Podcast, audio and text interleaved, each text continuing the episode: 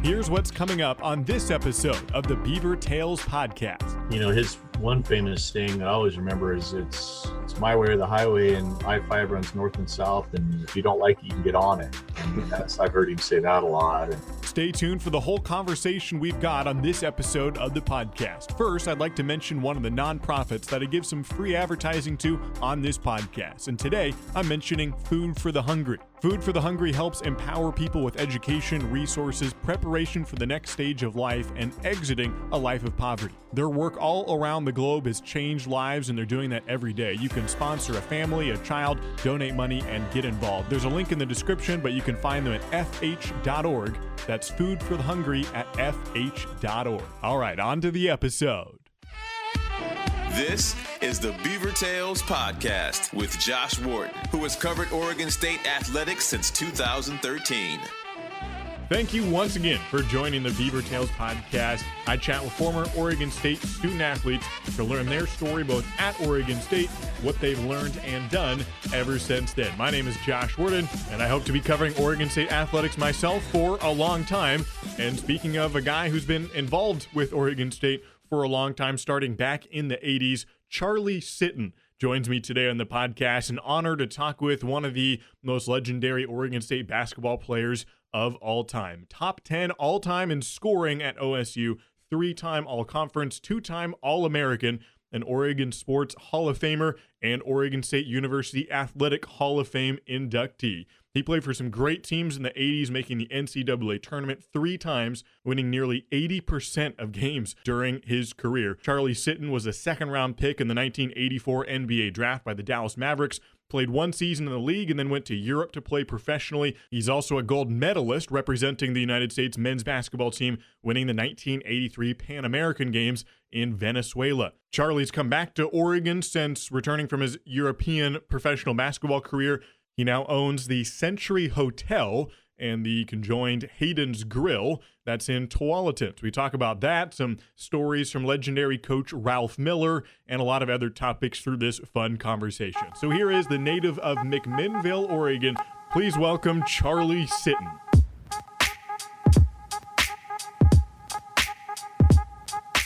Charlie, thanks for joining me on the podcast. It's fun to touch on an era that I haven't gotten to yet on the podcast, in the, the eighties basketball. And I'm hoping to get Steve Johnson on too, and maybe put your episodes back to back. But thanks for coming on the podcast today. No problem. Thanks for having me. Yeah. Let's start with from the beginning, some childhood memories growing up in McMinnville, Oregon. Not, not just basketball wise, but partly how you were growing into a basketball player at that point. But what was it like growing up in the sixties and seventies in McMinnville? Yeah, well, it was smaller, obviously. It's it's grown a lot. Um, the wine industry's been good to Yamhill County, where I grew up. Um, you know, back when I was there, it was farming and logging. Um, did a little bit of industry. We had a we had a steel mill in McMinnville, um, was there, but not uh, Smith's Pies, but not really much industry. Uh, mostly, it was driven by farming and logging, and uh, Uh, the logging has kind of gone away. There's still a couple guys trying to do the logging, but most of the logging has kind of gone away. And there's still quite a bit of farming, but uh, the wine industry has really created a lot of uh, new business, new industry in, in the Yamhill-Carlton area where I kind of grew up, um, um, you know, on what's on the west north side of McMinnville. So it's uh, it was a great experience, small town. Um, you know, this you know we were we were the it's kind of like what the Hoosiers where we were the basketball. We were with a small town, weren't supposed to be able to compete against the big cities. And then uh, we had a good class of kids that, that I grew up with, had three kids. And then Chris Winkler was in the class below me. And uh, so we had a good run there, and um, it was fun. It was great, you know, family uh, oriented, grew up on a farm, worked every day, didn't have time for vacations, didn't have time to do what everybody thinks they need to be doing now. And so it was, uh, it was, that I think really helped me ingrain a work ethic into me that uh, has helped me not only in basketball, but in the businesses that I'm in now. And uh, my cousins still farm our, we have a family farm. Um, there's probably close to two thousand acres that has been many generations that's uh, Sitton's a farm. And so I have two cousins now that are still farming it. And then, um, yeah, my sisters moved back out there, and and it's, uh, it's, it was a great city to live in, but it's, it's growing like everything else. And uh, You know, I, I used to think, gosh, I can't wait to get out of here. Um, and now I go back to McMinnville and I think, man, this isn't such a bad place out here. That place, so. That's great. I, I know you didn't go to the same high school as Pat Casey, but since you're both from McMinnville, did you cross paths with him much growing up? You know, I didn't cross paths much with him growing up. Um, I learned um, after the fact that my mom, our moms actually went to high school together. Huh. And I didn't know that until I um, had met Pat later, I guess, at Oregon State. Um, and then I ran into his mother at different places, different events. His mom and dad actually had a great visit with them back in Omaha when I was back there and when they won the championship. And uh, and so, yeah, I, I uh, knew of him. I knew of the Casey family because there was so many of them. Um, but they were obviously Newburgh. We were McMinnville, big rivalry. And then he's a little bit older, so we really never crossed paths athletically like in sports. Um, so I never really, um, you know, didn't really cross paths with him, I guess is the answer. Yeah. I never really sure. seen much of him, but talk about a great career, man. What a guy, what a great motivator. And, uh, yeah, he's uh, got to know him real well, Oregon State, and what a phenomenal job he did. The funny thing about talking of, of the national championship in Omaha is that the next question is, well, which one? So w- which time in Omaha were you yeah, there? Yeah, well, I went, I didn't go in oh six and oh seven. I should have gone. I had a cousin, Craig, was on the team in oh seven, um, and I should have gone. Um, he was also from Carlton area, backup, I believe, pitcher. But I had kids in sports, and I had, that's when my kids were busy. I, I have two, I have a son, um, C J, who's twenty-five, and a daughter who's twenty-seven. And so um, that's right when they were in the middle of all kinds of sports and activities. And so it was really difficult. I just didn't see myself heading out there, but I did get out there for both this last Swan Song or the last two years. I was there the year with uh, both, I went made two trips out there. Actually the championship year, I went made two trips. Like I'm like, I'm getting too old. I don't know if I'll ever see another national championship from Oregon State. So I'm not going to miss this. And so I went out for the first week, came home, got some work done. And then I went back and got up for the, was there when they, they won the championship. So it was one of the cooler things I've ever, ever witnessed, that and the, the complete, you know, use of better term, ass whipping that Erickson's team did in the Fiesta Bowl were two of the greatest uh, events I've seen lately. Um, I wouldn't, other than when I was playing. So anyway, it was, those were two really cool things that I'll never forget in Oregon State, um, you know, since I was gone. Yeah. That one of the projects I'm working on, not only this podcast with former athletes, but I'm working on a documentary project. This is my little plug for the for the project where I'm interviewing a bunch of players from that twenty eighteen baseball squad, as well as the coaches. I've talked with Pat Casey, talked with um, you know, reporters and players and all that from twenty eighteen to kind of narrate through that Uh, postseason, do like an audio documentary, and anyone who is there or has some connection with the team is always interesting to hear their perspective. So what was your memory of, I mean, if you ran into Pat Casey in twenty eighteen and watching that team win the championship? Well, you know, he was, it was, it was really kind of surreal because they, you know, that, you know, one guy catches a foul ball, it's over, you know, so it was, but it was, um, The, the underlying stories were pretty cool. I, I, I've known Jack Anderson a long time. He played sports with my kids, and so I've known him a long time. And, uh, you know, from Jack Anderson's story of going into Pat Casey's office and saying, hey, you'll never play center field for me. You're not, you're not, you know, you need to go somewhere else. You're not, you know, I'm looking for a different type of person. And Jack just kept, walked on, kept working at it, kept, you know, this, this, and this, and became all, you know, all Pac twelve. And then, you know, when, when the center fielder child gets hurt, they ended up, uh, you know, he ends up starting in the championship game in center field. It was just, it was really kind of a cool thing. And, uh, and so there was just that. And, and then, um, you know, I ran into a buddy of mine, Joe Klein, who I played with and, you know, played in the N B A. We played a lot of, of A A U basketball, not A A U back in the day. There was like the um, small tournaments against one another. We actually took a trip to Notre Dame together, a recruiting trip.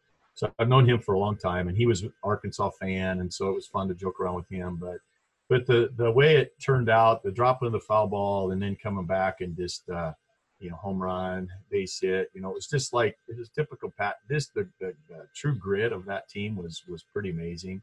Um, and then, uh, you know, the, the, um, the, this, the, the next day that we just, they were so demoralized that they just came in. And then obviously Abel pitched so great. And it was just, uh, it just was really cool, really cool. It was neat to see a lot of, I, Uh, a lot of people traveled, you know, and, and uh, a lot of, saw a lot of people. It's kind of a nice, cool group that we had. It, I, and I'd never been to Omaha, except for the year before. And it, they do a great job with it. It's really a cool little community.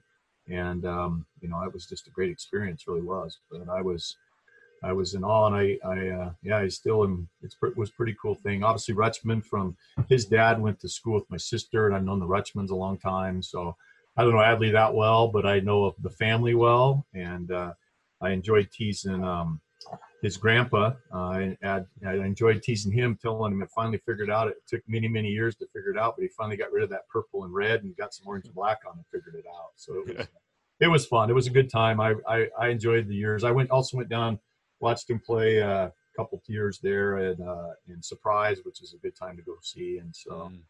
and Pat was always, they were always good to me. And it was a, it was just fun to be around it. It really was. It was a cool group of kids. And I, I always admired the kids took time to, to meet, meet and greet, you know, little kids afterwards and kids. And I think that the class of the organization is something that hopefully we see it again, but the way things are going, I don't know if you'll ever see it again. I don't know. It's weird. Yeah. It's just the weird times. Now we got all this other stuff going on, and everybody's got their own opinions, and I I, I think it's going to be really hard to ever see anything like that again. But hopefully, mm-hmm. hopefully, yeah, a lot of lot of amazing stories, and definitely worth savoring for multiple reasons, especially with no baseball this season, and who knows what happens in the future. But that that was a fantastic team, and I'm glad you got to to witness that. To come back to your story a little bit, one of the things I wanted to touch on was playing for Ralph Miller, and even even before you actually came to Oregon State to begin with, of what was recruiting like in the late seventies to your senior year in high school, which I guess would have been nineteen eighty, and Ralph Miller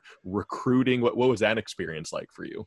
Well, it's obviously way different. Um, you know, I uh, I was recruited by pretty much everybody. I took trips to um, recruiting trips to U C L A and Duke and Notre Dame and uh, Oh, I went to went to Oregon, Oregon State the same day. Just drove down to those two schools and had dinner, and then I went to Washington State because George Raveling was. I enjoyed George a lot. I went. I'd been to his team, his camp a couple times, and so I thought he was a pretty special kind of guy.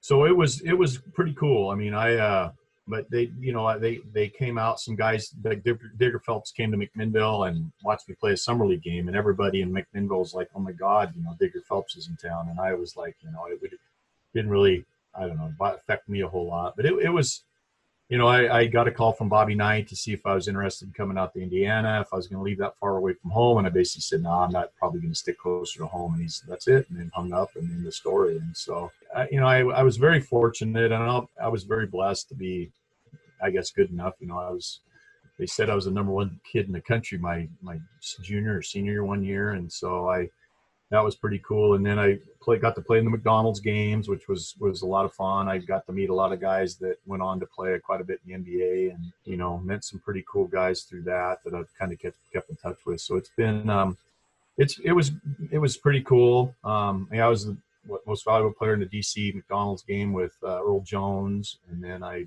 I met some, you know, played with against several guys, Darren Day, Michael Holton, um, Rod Foster, or I think those guys were all at, um, in the one in, in the, out here on the West Coast in California in the Bay Area. So it was, uh, it was pretty cool. I met Bill Walton for the first time. And after that, I walked outside and here was, um, Rod, Ralph Jackson and, and, um, and uh, Kenny Fields. And, uh, they were standing with Larry Brown after practice, and Bill Walton walked up and he was like my idol.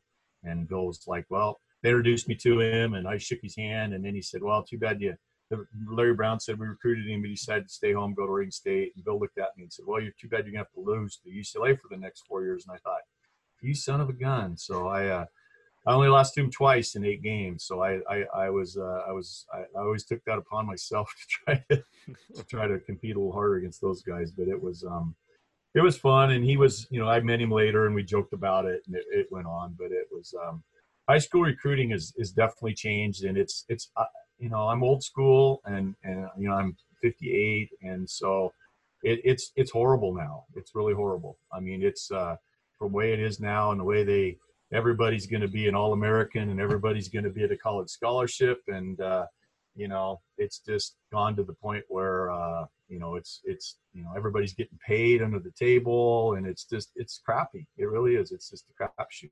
And, uh, and it's, it's too bad, because, you know, college sports, I think, should be college sports. It shouldn't be, shouldn't have paid, you know, players there. Your parents should have got a car. Your parents should have got a house. Shouldn't got this. Shouldn't got that. So I, uh, I think it's really got to a point, and I'm, I'm pretty sure, I'm not one hundred percent sure, but the shoe companies kind of ruined it for everybody, mm-hmm. um, because they, the ones that figured out if they could find the next LeBron James or Michael Jordan or whatever and get them tied up when they're sixth or seventh graders, we can, we can make this work. But you know, my son played um, Westland high school basketball at Westland, uh, played on two state championship teams, um, wasn't a starter, but he came off the bench and played. And, uh, And I, when I, he traveled and played and some different stuff in the Vegas and all the stuff that they did. And it was just really, really interesting to watch and see how, how it's changed from when I was recruited as the number one player in the country in nineteen eighty to where it is now, to where it's just, it's,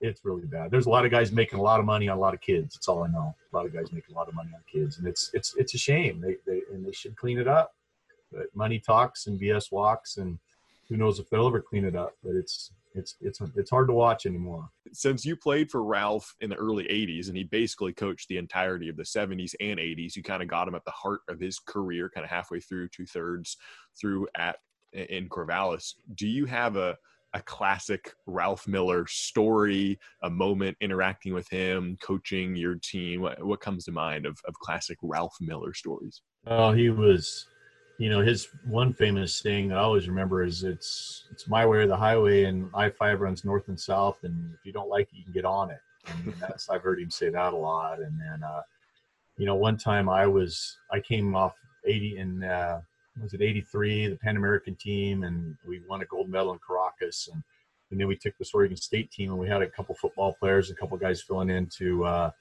we went to Venezuela after that, one of those trips you get every four years you do. And so we went down there, and our team wasn't playing very well. And I kind of took an attitude on Ralph because I thought I was higher, bigger than God, because I won a gold medal and did all this. And so um, Ralph, you know, he got tired of my bullshit. So he went, and I got off the bus one day, and he walked over to me and says, "If you're not happy here, I'll have your ticket for you tomorrow. You can go home." And I was just like, boom, put me right in my place. And I was like, oh, Jesus, now what do I do? So I had to call Jimmy. And Jimmy, I said, "Jimmy, I'm sorry. I made a mistake. I don't feel bad about leaving my teammates." And and Ralph was just, if you don't want to be here, don't be here. You know, it was just simple. Just, you know, he, he had a play. He had a way of putting people in their place, and in a good way. I mean, it, it, it needed to be done. I'm not saying that I, I deserved it, totally deserved it. But I stuck it out, and we played and had, you know, ended up finishing the right way, and it was good. But, you know, the other thing I always thought I, uh, I, I always admired him about is if you were going to his office um, anytime during the day, he was typically in there. Um, he'd have a yellow notepad, and he would be returning most letters. He hand wrote most letters returning to people. Um, like people would email him stuff, but he was always in there writing something almost every time I went in there, and he'd always drop the pen and probably light up a cigarette, and then he'd start BSing. And, and by the time you were done, whatever you thought was on your mind that you needed to talk to him about, by the time you were done, you always end up talking about his uh, place in Blackview. He loved his place in Blackview. And it always revolved. Everything ended up, whatever's on your mind, Charlie, you know, school, classes, whatever. It, basketball, it always went back to, well, you know, and then and, and he'd get to talking about his house in Blackview. So it was, uh, he had a way of, He, had a, he definitely had a way of of, um, of handling kids, people, I mean, but it, but he ran off a lot of good players. I mean, there was a kid, Daryl Neal, came in, played with me a couple of years, and he came in, and he just didn't fit into Ralph's style. I mean, it was it was apparent he wasn't going to fit in, and he ended up going to Alabama and becoming All-E. And Lester just about didn't make it through. I mean, Lester and Ralph butted heads, and Lester was from Oakland, and he was – kind of hard-headed, like most kids, when, like I was when we I came in, we're all that way, you know, we've all been told how great we were. And um, and Ralph took him a while to kind of get him, you know, in his system and and uh, what he wanted done and how he wanted it done. And once he kind of bought in, it be, he was obviously became a great basketball player. And so, uh, you know, it'd be interesting to see now with the shot clock and the way kids are. I I, I still think he'd figure out he he's kind of a he would have figured out a way to win, um, but it definitely would be different um, if he was uh, coaching today. And I told somebody the other day, I honestly don't think lots of times in the beginning of the year, Ralph even had a practice plan.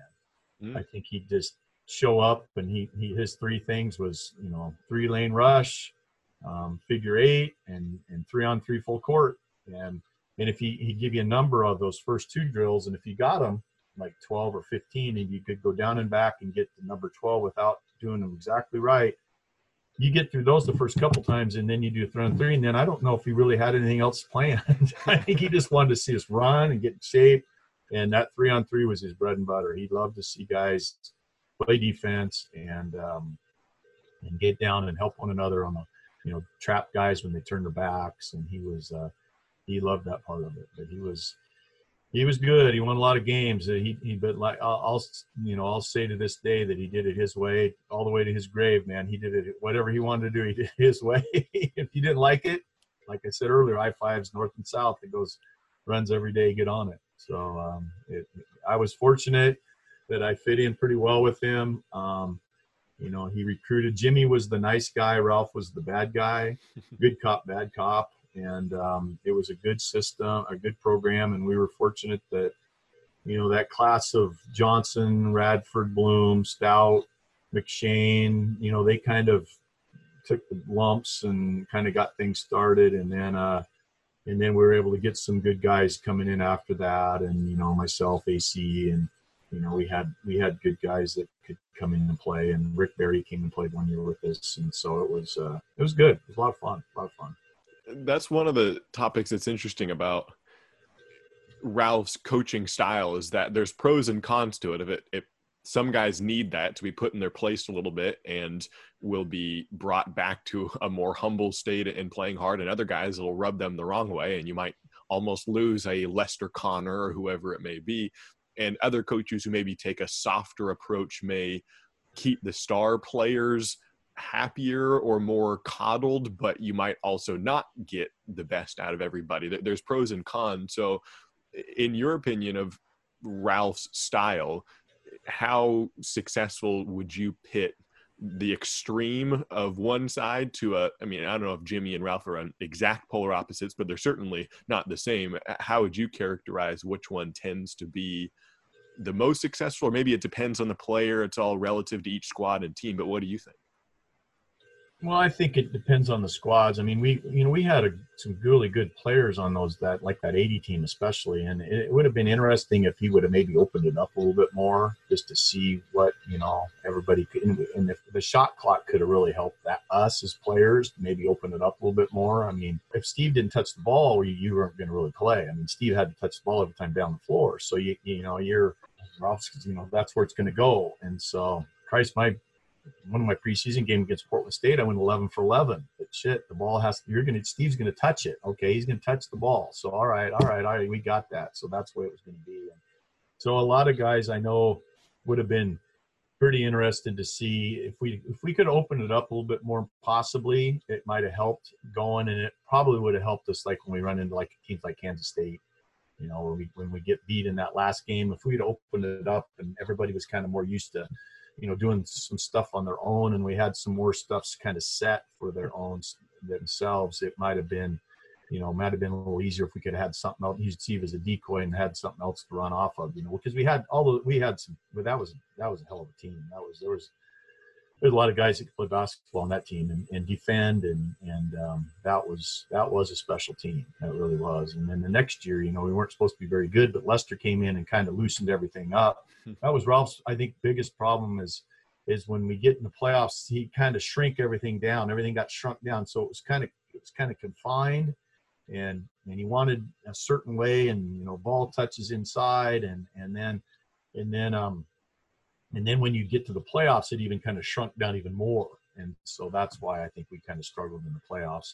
Other than the one year when Lester came in, and Lester was the loosey-goosey kind of guy and happy-go-lucky. And, you know, Ralph, you know, he just kind of said, you know, we we, we, we it was a lo- lot looser team, lot looser team because of Lester. And we weren't supposed to be very good. And we went and played. All those guys graduated. We went to B Y U and beat those guys. They only lost Ainge and a good team in, in front of twenty-three thousand the Mormons, and it was a it was a good win, and and we had a that was a good team too, and that's the year we got furthest to where we got the final eight till we ran into Georgetown. But that was a looser team. We played a lot looser, um, and uh, the other team had way more talent, but it kind of kind of got tight at the end, and it just didn't uh, didn't work out for us. But Ralph was, Jimmy was really more laid, low bat, laid back. He was obviously the recruiter.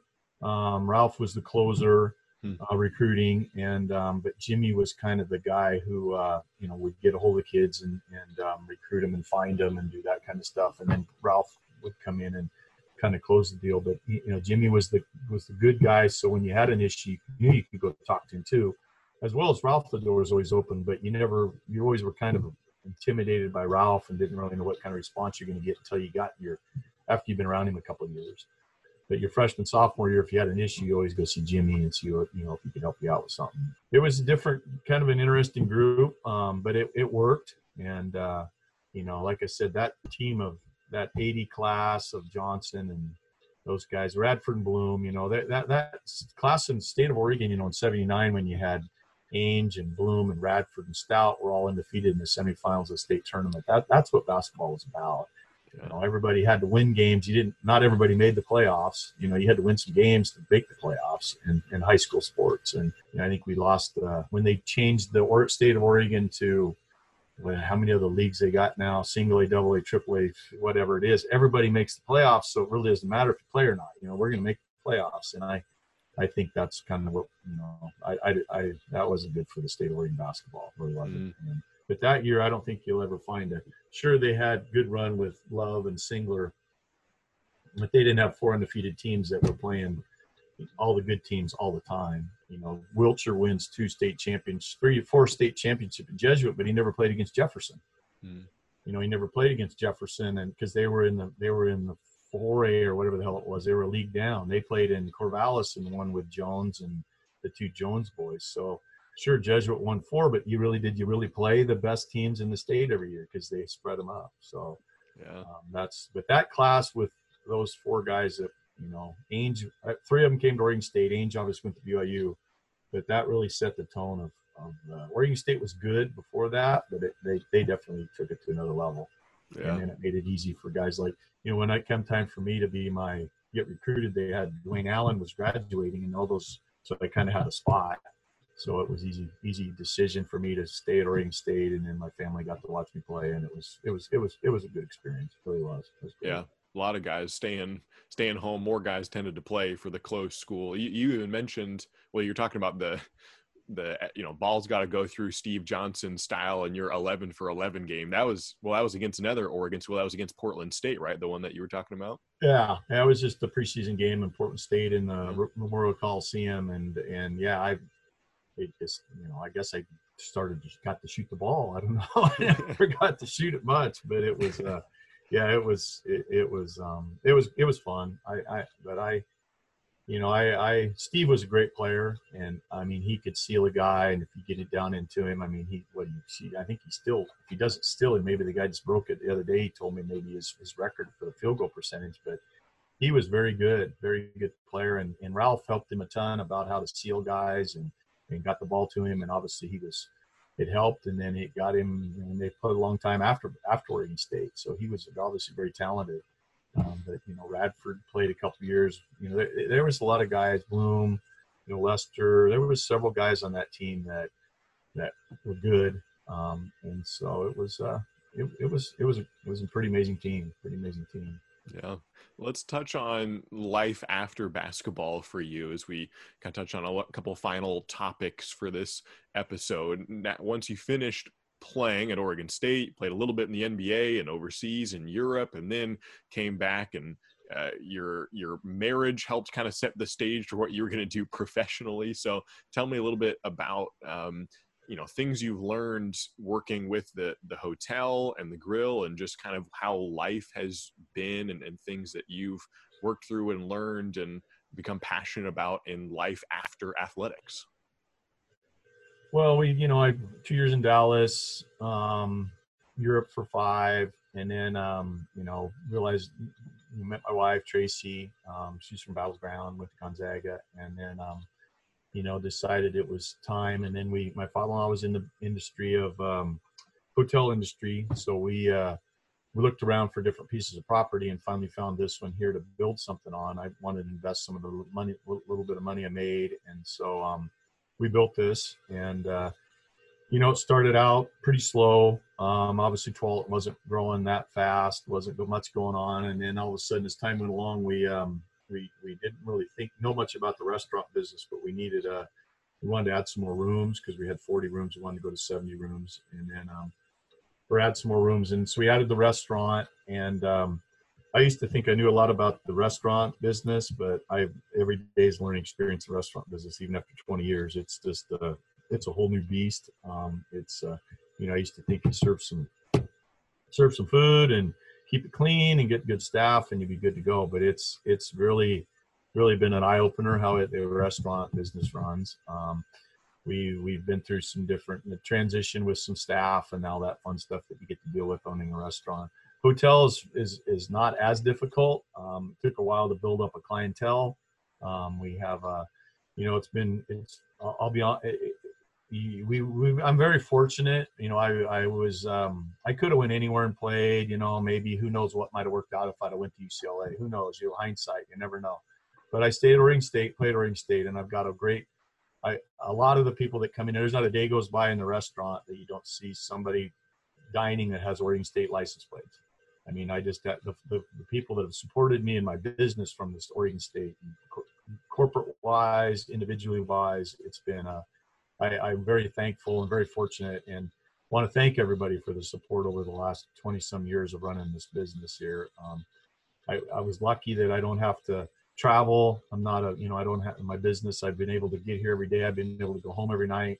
And um, that's, that's probably the best thing about raising my two kids, and, and Trace and I've been married thirty years this year. And so um, the best thing about it, I think, was I was able to come and work and spend time here and work on trying to find new people, marketing, staffing, whatever it might be, maintenance, and still be able to go home every night and uh, and take care of the family, get it raised.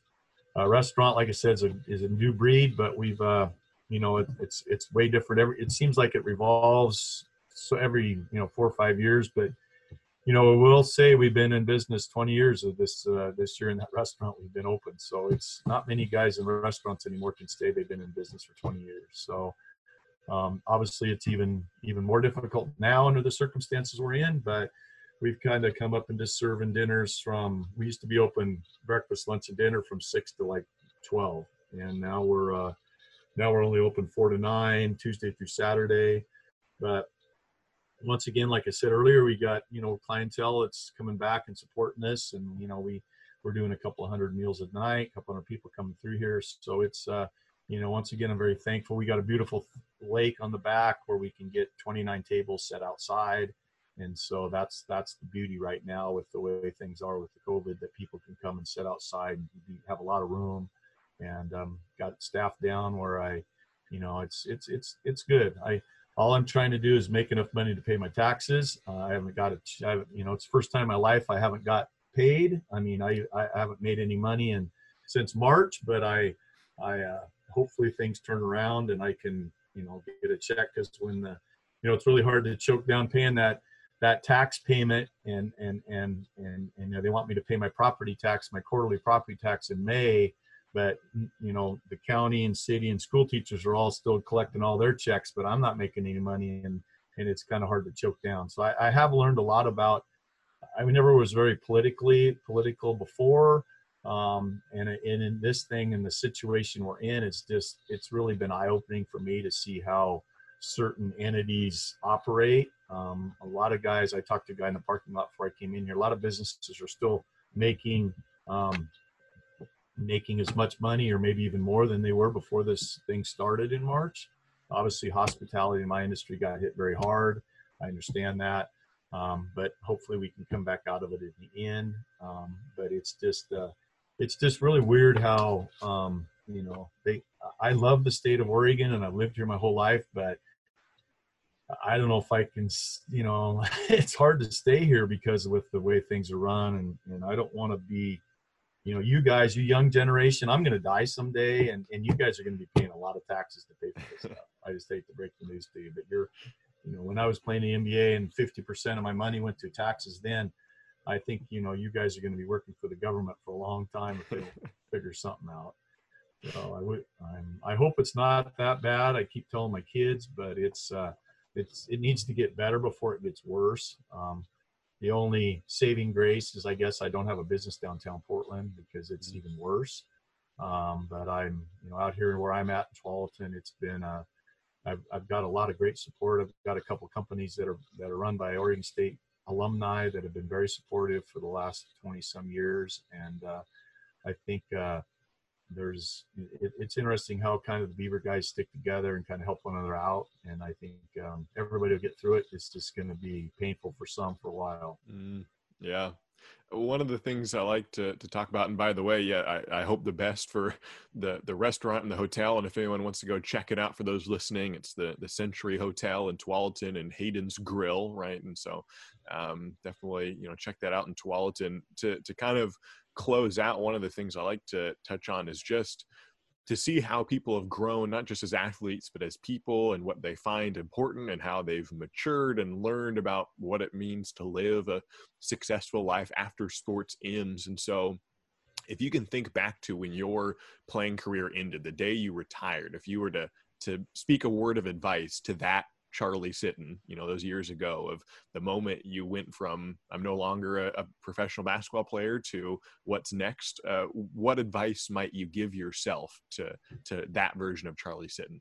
Well, I think the, the, the good question. I, I you gotta you gotta if everybody when they get done could just take a step back or two steps back and appreciate what they had, and then, you know, as you move forward, there's going to be a lot of ups and downs. Um, it, it's if it's family, or if it's business, or if it's, you know, life's supposed to get, your your parents get older, and then you you deal with that kind of stuff. And so there there always there's always going to be hurdles, but you just kind of gotta you gotta kind of take a step back and and um, and make sure you, you you let it kind of evolve before you kind of jump in and make too many drastic decisions. I guess rash decisions is what I would.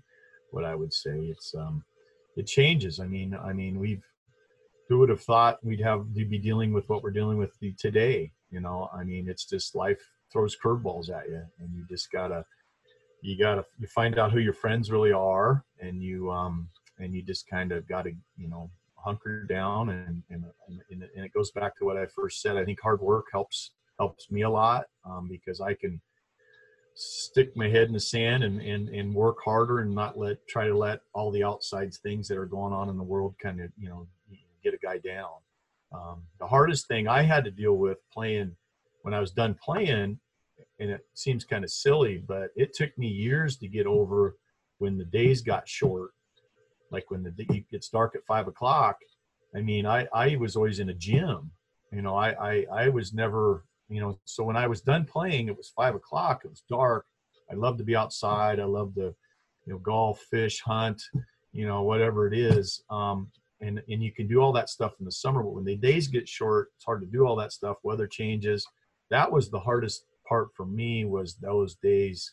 Um, you know, November, when the basketball season should be going on, and you and the and and it's dark at five, and you're like, wow, I don't want to go and go to sleep. You know, like, so it was, it took a while to find something, you know, go to the gym, work out, something to keep your, you know, to kind of go that, that still to this day, that's the hardest thing for me to get over from not playing is, is, um, is when the days get short and, and you're not in a gym practice. And I think that's, that's the stuff that was hard for me, but I, you know, it's, it's, um, you know, le- reach out, resources, you know, you got to use your, uh, you know, you got to use your, your, your base around you to, you know, networking, you got to use your networking base to whatever business you're in. Um, like I said earlier, there's a lot of, I've had, I've, I've been very fortunate to have a lot of Beaver fans support me for the last twenty-five years in the business I've been in.